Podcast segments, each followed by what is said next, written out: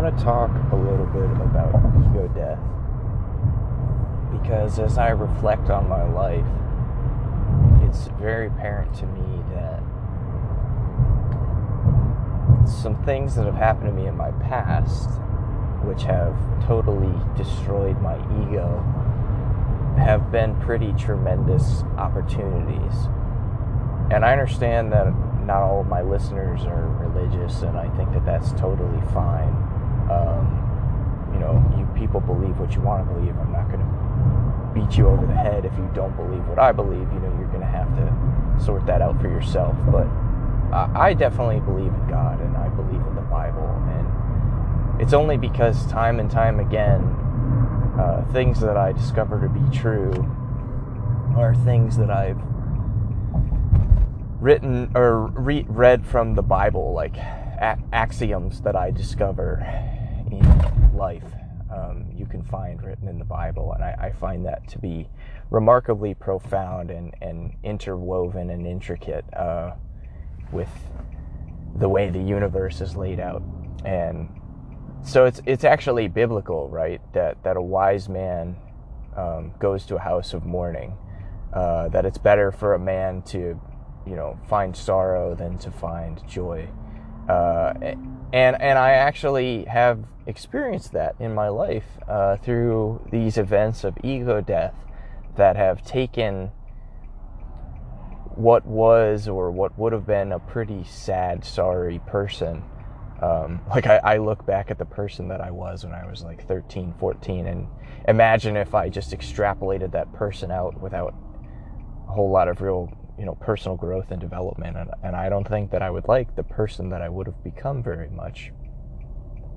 Um, but i would say you know I, i'm still a little rough around the edges. I am not a, by any means a perfect human but when i look at my life as a culmination of events um, i'm fairly happy with a lot of the personal growth that i've achieved and some of the things that i went through um, at the very least, I have a head on my shoulders at this point. I, I'm I might not always be happy with myself and like some of the things that I do, um, but I have a good enough head on my shoulders that I'm at least aware of it, or I can be doing things, taking steps to fix it, to try to become more self-actualized or more knowledgeable, um, more aware of shortcomings and those types of things. So. I want to talk about ego death because it's really two major events. There's probably more smaller versions of this, but I can think of two major events in my lifetime that were uh, what I would call a, a, total ego death and really reinvented me as a human being.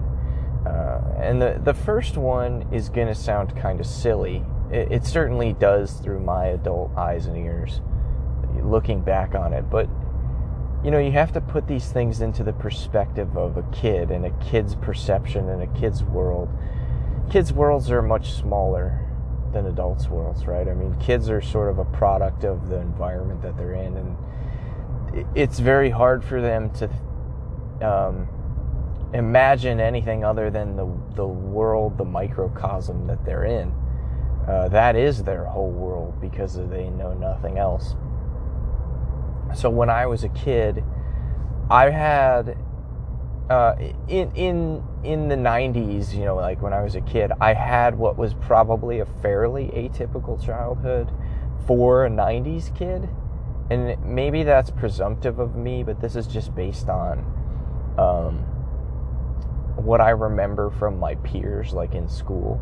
I remember generally being a lot more mature than my peers um, a lot more self confident. Yeah, like confident than my peers, a lot more intellectually curious than a lot of my peers. Uh, and it was a product of like what I spent my free time doing, I think, and, and probably also my father and the way my father raised me.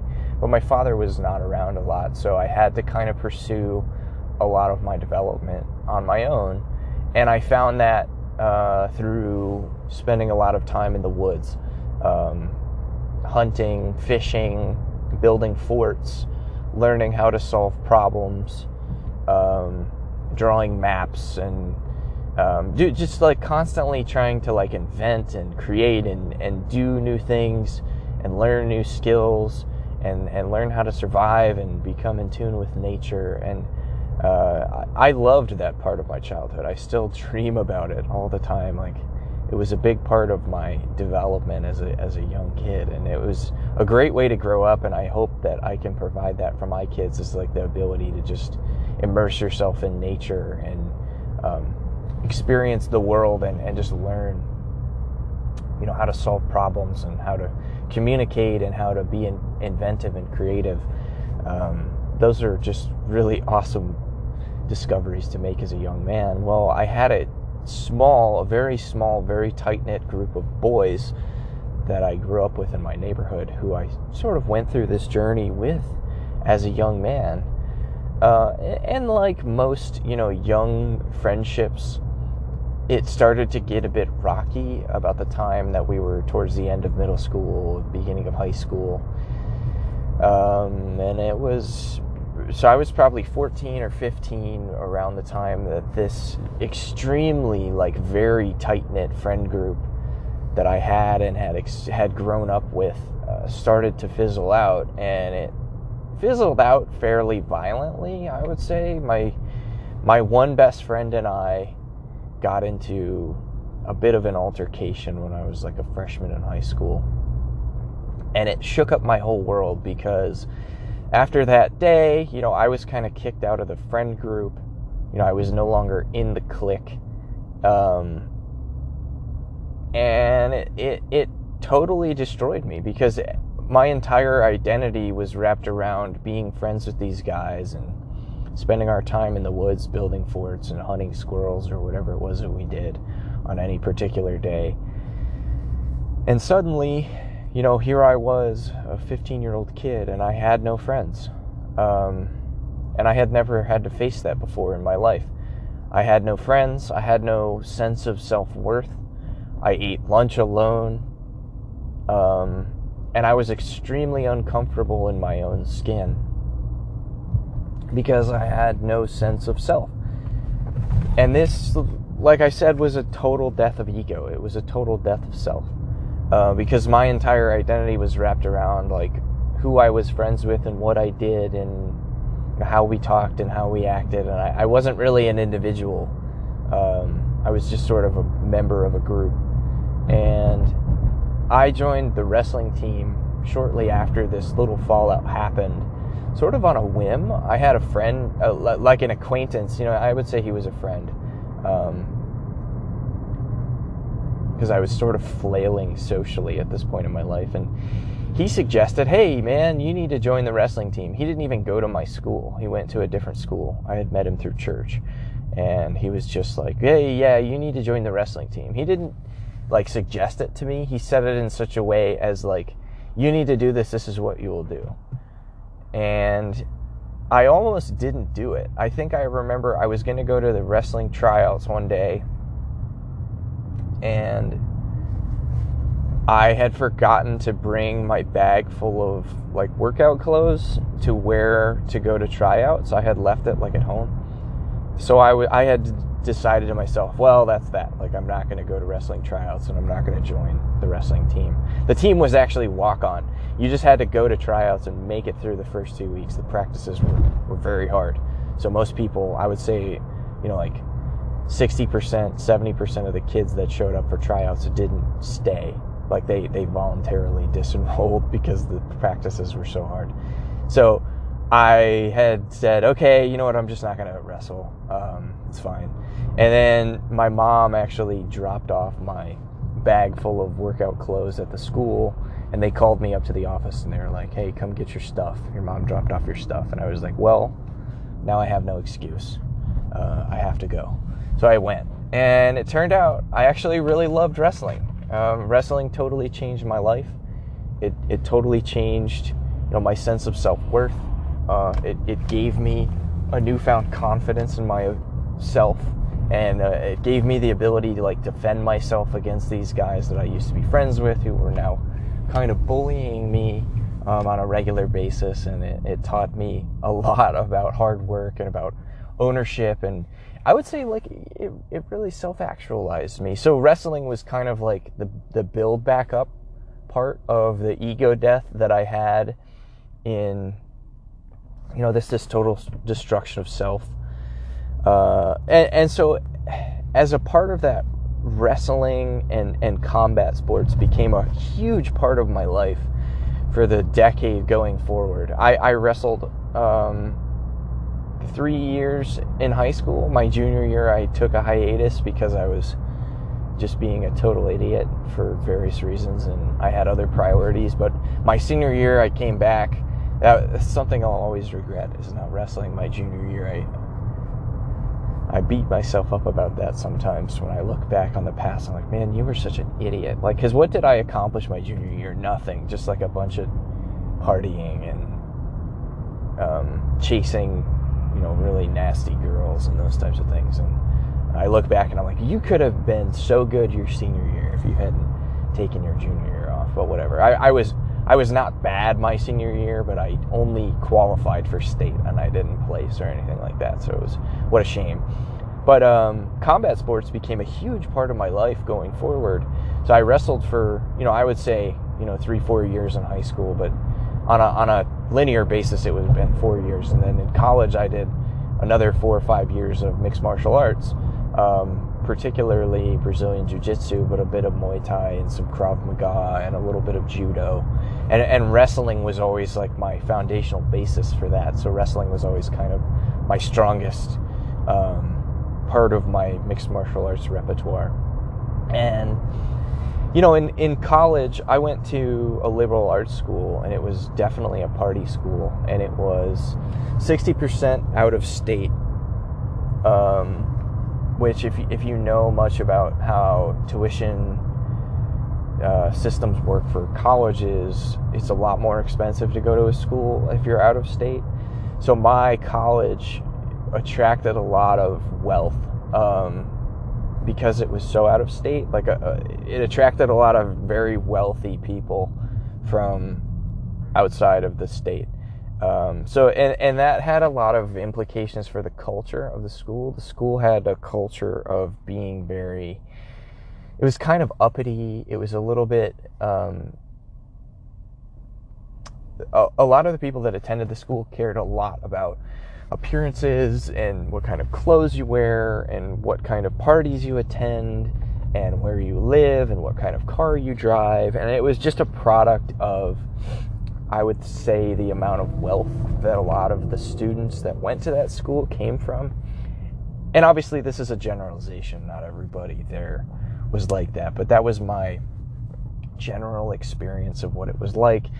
And you know, like don't get me wrong, I was uh, engaged in my fair share of partying and those types of things, but um, because of the ego death that I had experienced as a young man in high school, I was self-actualized enough that I knew I didn't need a clique um, to kind of fit in. I didn't need a clique and this was something I was very intentional about in college was that I was not going to be comfortable in someone else's social circle. Um, I was going to find people that I liked to be around because they challenged me or because I, you know, they were self-actualized and I wanted to be self-actualized.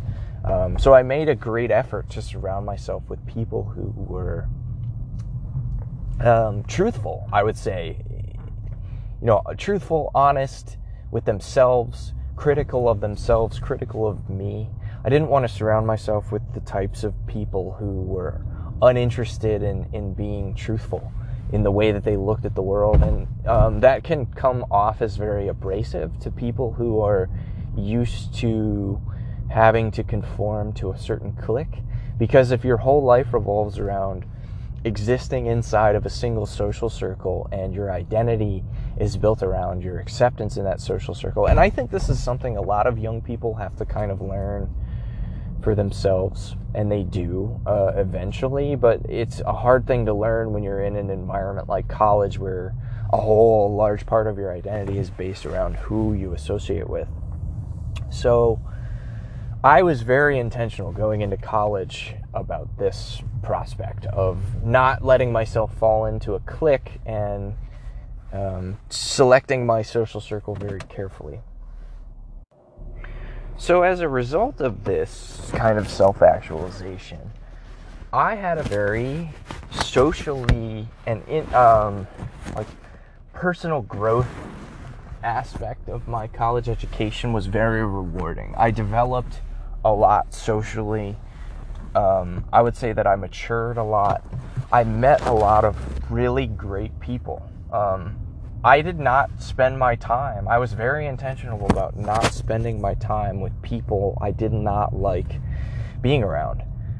Um, and, you know, like early on in college, I identified that there were some people that I would like meet and spend a little bit of time with and think to myself, like, these people are, are just losers. Like, I don't want to, and I don't mean that in a way like, I'm judging them and I think that I'm better than them, but more so just like these are not the types of people who are um, going to help me grow. And they're not the types of people that I should be spending my time with if I want to grow as a human. You know, it's nothing against them. I didn't have like any hatred for them or anything like that. It was just a realization that um, these people are not good for me or these people will not help me grow.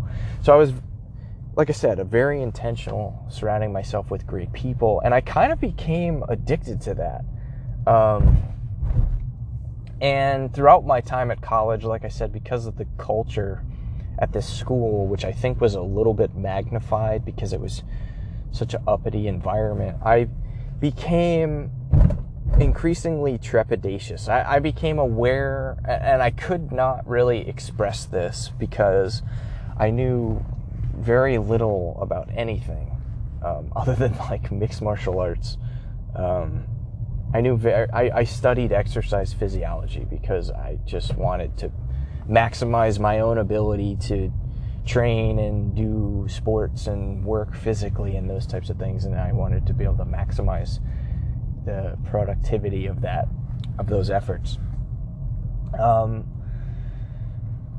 all right, I don't want to get lost lose track of where I'm at here. So I I became very aware of where a lot of something was very wrong, like societally speaking. You know, given the way that I uh, experienced and grew, like as a young man, and then growing up as I got a little bit older and developing socially and those types of things, like I could tell, I couldn't really put my finger on what it was, but I could tell that something about our society was very, very wrong. Um, that most people were incredibly dishonest not in the sense that they would necessarily lie to you, but that they lie to themselves about everything. And I got the sense that a lot of our wealth and um, apparent prosperity was very much unearned. That a lot of my peers didn't work hard at anything and had never worked hard at anything in their life, and yet would probably be very successful just as a byproduct of their status who they knew, who their parents were. Um, and and looking around and, and seeing sort of what I was considering like a glut or an excess of luxury without anybody really doing anything to maintain or deserve that luxury. And I could I just had this feeling in my gut that like this is not sustainable. Like this cannot last. Something crazy has to happen. Um, to upset this because this doesn't feel natural. This doesn't feel balanced. This doesn't seem right. And I that was all I could really do to articulate it at the time at that point in my life. So a little bit more about like what I was like at this point in my life. Um, like I said, I spent a lot of my time focused on training mixed martial arts, and uh, at the time it was really culturally popular, I would say. It was really kind of coming into its own around the time that I was starting college. It's like 2009, 2010. And uh, I knew from the very first time I did MMA, like I went to an MMA practice and I got actually like punched and kicked, which is quite a bit different than wrestling. Wrestling is a very tough sport, but there's no punching and kicking. Um, I knew, I decided right then and there, I was like, yeah, I love this. Like, I love every second of this, but I don't ever want to fight professionally to like pay the bills. I did compete a lot, um, like in Brazilian Jiu Jitsu and those types of things. And I was, I was decent, but I, I knew almost immediately, especially because the guy that I learned from, I, I, had a lot of different coaches over the years, but one of the guys that I was learning from as a freshman couldn't even really talk right because he had been beat on the head and the face so much in his life that like he kind of stuttered and slurred his words and I was like, yeah, I don't want to be that guy. I don't ever want to pay the bills by fighting in like these dirty little backroom gyms and like this is not the life I want for myself. I do this because I love it. I do it because it helps me develop. I do it because it gives me confidence and it's an outlet for my energy. And I, I met like you you meet a lot of really incredible people in these types of gyms because these types of gyms just attract pretty incredible people. So I built my friend groups around like the types of people that I'd meet in these gyms. Like I was in, like just incredibly physically fit people. Like at one point in time in college, I think I could do like 20 or 30 muscle ups. I could flagpole, like with arms extended flagpole. I could do like V sits and, and just all kinds of crazy like gymnastics and calisthenic exercises that require a, a tremendous amount of physical fitness to be able to pull off. Those were the types of people and the types of things that I could do. That was, that was my peer group. Um, so I met a friend in college. I met him my freshman year, and him and I, everyone used to call us fire and ice because we couldn't have been any different. I've always been very methodical and pretty cool, like just cool as a cucumber most of the time. And my buddy, he's just always fired up. He's a ball of energy. Um, has one speed, 100 miles an hour, and just always on fire. Like wants to meet everybody, wants to talk to everybody, remembers everybody's name. Um, an absolute social butterfly, really kind of my polar opposite. But him and I really hit it off. I mean, we were very good friends. Um, we still talk to this day, and I don't talk to a lot of the people that I knew from college on a regular basis. There are only a handful. He, he's someone that, you know, we kind of go out of our way to call each other every now and then and catch up. And just a, just a great friend, um, one of the best friends that I've ever had. And him and I spent a lot of time training together. We had very different social groups. He was in a fraternity, I was not.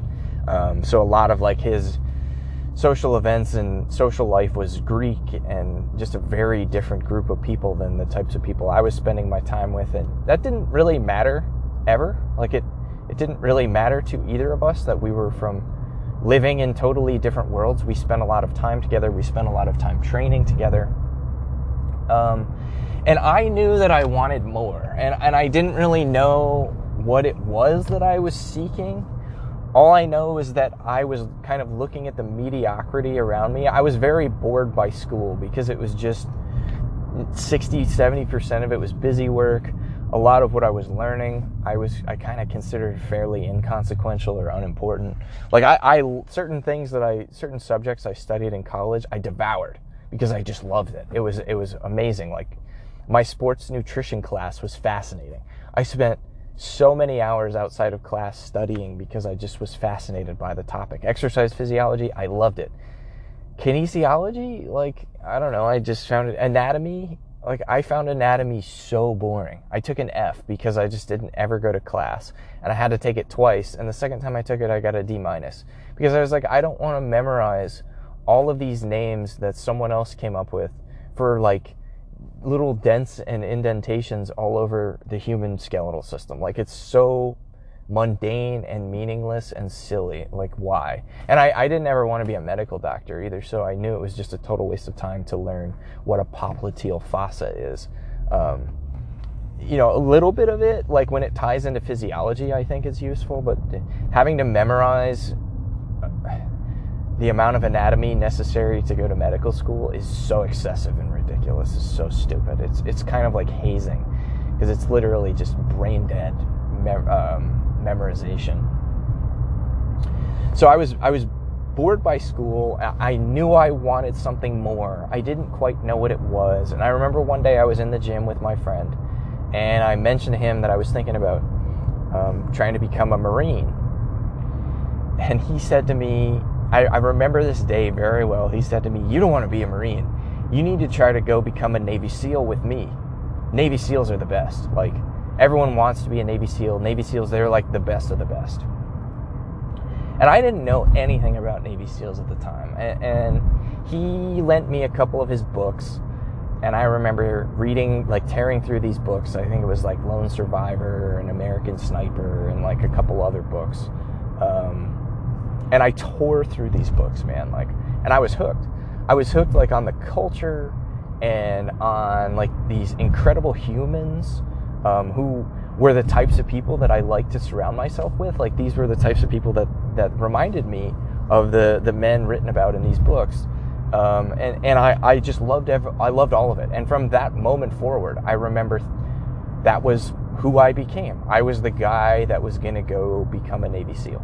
Um, my entire identity became I will be a Navy SEAL or I will die trying. And I started to kind of shift my training focus away from combat sports and towards um, like long distance running and swimming, neither of which I had ever done. And that was a difficult transition as a wrestler because I was used to being very tight all the time, um, which was something I struggled with in boxing. I was just, you're very tight in wrestling and in boxing and kick. And this is something like you, you can't really understand unless you've been through this like I have. But like swimming and running and boxing is very loose.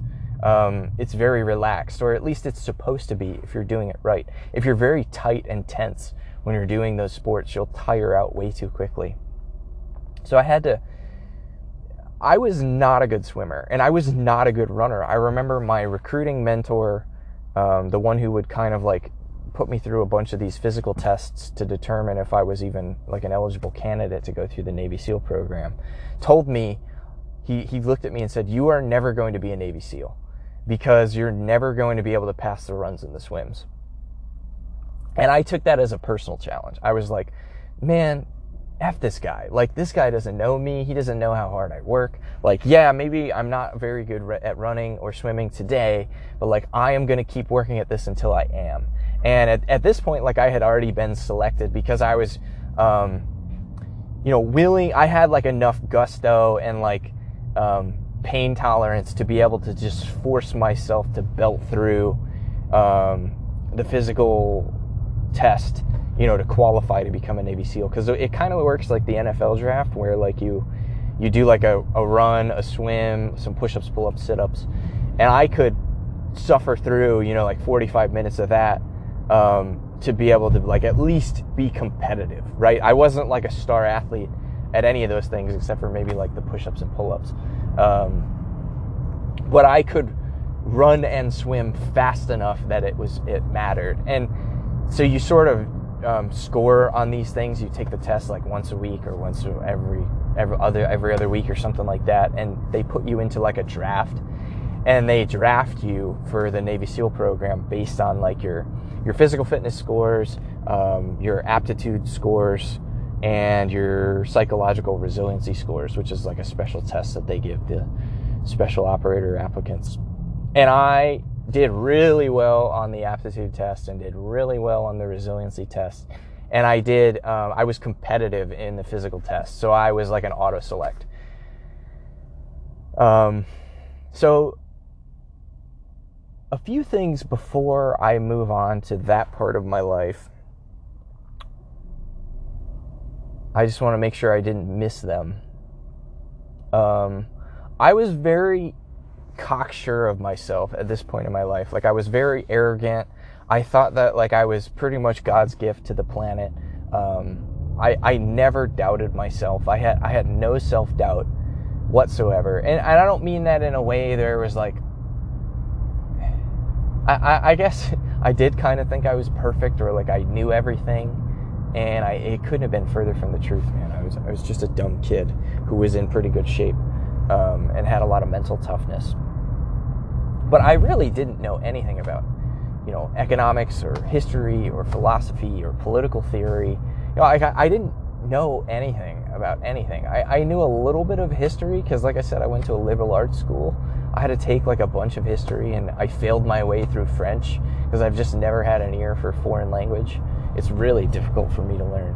Um, but I was just not like a very developed person um, intellectually. You know, like I've always been very smart. Like school was always very easy for me, but I wasn't developed. Like I, I, I didn't have any uh, ability to interpret the world around me, you know, in a meaningful way because I had no really developed lens to view it from. And I remember one day I was at a Bible study and there was a guy there who I had never met before, and, and I've never met him since. Um, it was just this one night that I met him at this Bible study, and this was just random. Um, I had a friend who I was training with, who he was training for an Ironman, and he was trying to join um, some sort of British special forces. He was an exchange student from the UK, and he, he, invited me to go to this Bible study with him one night. And I met this guy um, there named Matt. And Matt probably doesn't remember me and probably doesn't know me, but he we were praying for each other at one point in time this night, and he looked at me and prayed for a little bit, and then had like a vision and, if, and it's like I said at the beginning, you know, if you're not religious, like I totally get that. I totally understand it. But I have had um, a number of experiences in my life that cannot be explained by anything other than some sort of connection um, to a higher order realm, like something spiritual beyond our world. And I believe it's God. Uh, Matt prayed over me and looked at me uh, this is without knowing anything about me. He did not know anything about me. He said that he had a vision um, praying over me of a tree that was on a hill and a great flood comes and the flood waters rise and wash away all of the dirt uh, of the hill and when the floodwaters recede, the only thing left is the tree and its roots. And the roots are clinging to the rock that was underneath all the dirt, um, which is the, the tree's foundation. And if not for the rock that the tree was clinging to, there would have the tree would have been lost in the storm. And the rock was the truth. Like if, if you've ever studied the Bible, like the the foundation, the rock, the firm foundation, the truth um, sort of is a common analogy. And, and he told me this story without knowing anything about me, having never met me before. Um, without knowing, and, and that that story actually ended up being incredibly prophetic because I was about to go into Navy SEAL training. Which two things about Navy SEAL training um, it is designed to break you down, like to totally break you down as a human being. And I'll talk more about that in a little bit. And it involves a lot of water. Um, and actually, those two things kind of go hand in hand. The water, in a lot of ways, is used to just totally break you down mentally and physically as a human. And he didn't know these things about me. So, there's another thing that you need to know about Matt. Matt wrote a book called From Folly. And um, metaphorically speaking, Matt's story was almost identical to mine. Uh, I'll summarize Matt's book for you in a few words. He took a bunch of psychedelic drugs, convinced himself that he was Jesus Christ and needed to die to atone for humanity's sins.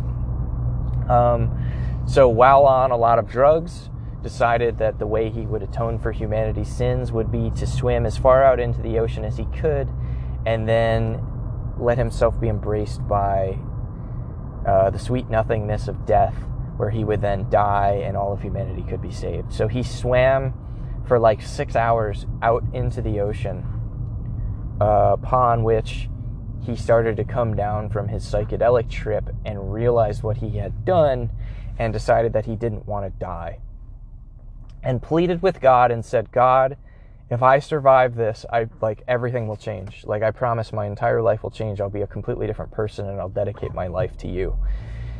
And he survived. He washed up on the shore like another like six hours later, totally naked and exhausted and near death. Um, but he lived. And he wrote a book about this experience, and I didn't know any of this about him at the time. And um, I shared this story with my friend who had invited me to go to this Bible study. And he told me Matt had written this book, and I bought that book that night and read it. It was a fairly short read, it wasn't very long. And I was just totally blown away by his story. And I didn't really connect all of the significance of, of these pieces of events until years later. But looking back, um, it was pretty amazing that Matt had been through an experience like that and then spoke to me prophetically about what I was about to go through, knowing nothing about me. And, and, keep in mind, like, there were a lot of people at this Bible study. So, like, this was a total happenstance um, that Matt ran into me and just so happened to, like, share that story with me. Um, pretty incredible. So, moving forward to the whole Navy SEAL thing, um, that might have to be a part two because this is dragging on a little bit. Uh, I think I covered most everything that I wanted to cover about like my first ego death and sort of how it developed me to self-actualize a little bit more.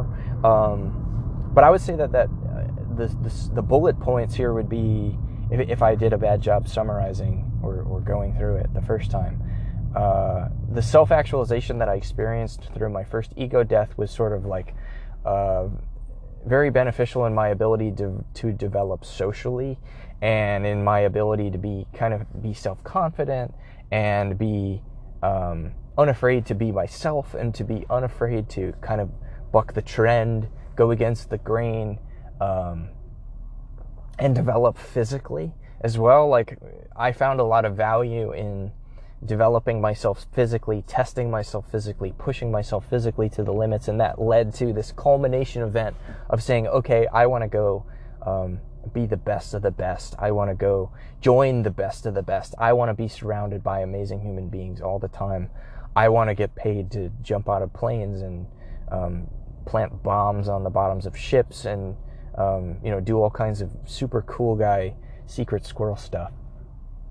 So I think I'll leave that there. Um, and then I'll do a part two on this that will sort of be ego death part two, where I'm going to talk about a lot of the events of the last decade of my life that have led me to where I'm at. And um, it's a lot. And uh, I, I, I think, you know, I don't even really know why I'm talking about this because it's not like ego death is something that you can seek out. Maybe it is. I don't know. Um, but I, I really just wanted to share these stories from my life to give you a better picture of kind of who I am and what I've went through and how it's been a long journey to get to where I am. And if you're young and you're listening to this, maybe you can draw some lessons from it. Uh, I don't know. Maybe maybe you will, maybe you won't. But um, stay tuned for part two on on this topic of ego death.